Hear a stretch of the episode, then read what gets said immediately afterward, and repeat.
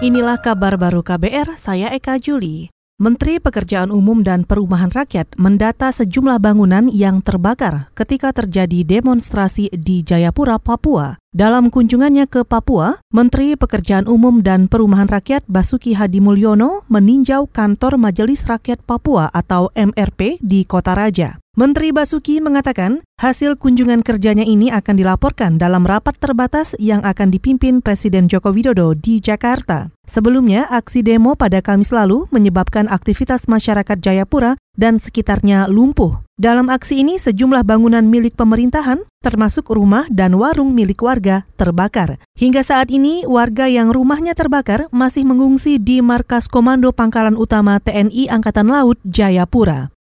Kita ke informasi lain, puluhan guru yang tergabung dalam Guru Besar Anti Korupsi meminta Presiden RI memperhatikan integritas calon pimpinan KPK yang diberikan oleh Pansel. Guru Besar Universitas Gadjah Mada, Sigit Riyanto menekankan, jika pimpinan KPK terpilih adalah orang yang bermasalah, maka pelaksanaan pemberantasan korupsi akan terganggu. Kalau memang ada kandidat yang tidak memiliki rekam jejak yang baik atau ada catatan-catatan yang memang menurut data yang valid, tidak bisa menjamin dia akan memiliki kapasitas yang sesuai dan memiliki integritas, maka itu akan merugikan pemberantasan korupsi. Itu artinya mempertaruhkan masa depan pemberantasan korupsi, mempertaruhkan masa depan bangsa, bahkan mungkin akan mengalami kemunduran. Guru Besar Universitas Gadjah Mada Sigit Riyanto juga menduga masih ada calon pimpinan KPK yang bermasalah lolos seleksi karena adanya konflik kepentingan antara Pansel dan Capim.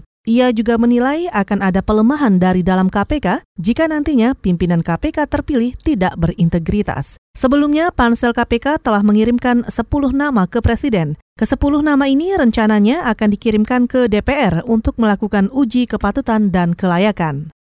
Saudara, untuk memantau terjadinya pergeseran sesar kendeng, Badan Meteorologi, Klimatologi, dan Geofisika atau BMKG memasang belasan pengukur gempa atau seismograf di Jawa Timur dan Jawa Tengah. Kepala Seksi Observasi BMKG Kabupaten Pasuruan, Suwarto menjelaskan, pemasangan dilakukan karena ada bukti pergerakan sesar kendeng. Menurutnya, pergerakan ini menyebabkan pergeseran lapisan tanah sampai 2 meteran.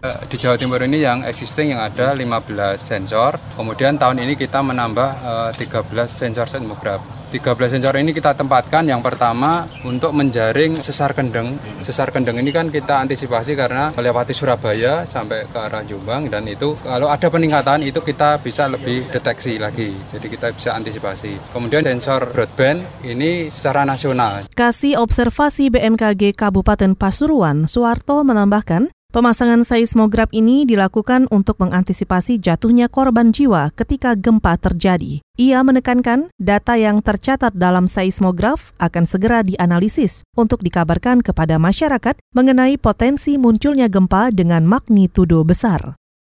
Kita ke informasi olahraga. Jelang laga melawan Malaysia dalam kualifikasi Piala Dunia 2022 zona Asia, penyerang timnas Indonesia Irfan Bahdim ingin mengulangi momen 2010 ketika Garuda menaklukkan Malaysia 5-1. Pertandingan itu menjadi debut Irfan bersama timnas senior dan Irfan mencetak 1 gol. Ia juga berperan pada gol pertama Indonesia dari bunuh diri bek Malaysia Asra Rudin Putra yang tertipu gerakan Irfan. Pada kualifikasi Piala Dunia 2022 zona Asia, Indonesia berada di grup G bersama Malaysia, Vietnam, Thailand, dan Uni Emirat Arab. Ujian pertama Indonesia adalah menghadapi Malaysia Kamis esok, disusul 5 hari kemudian menjamu Thailand.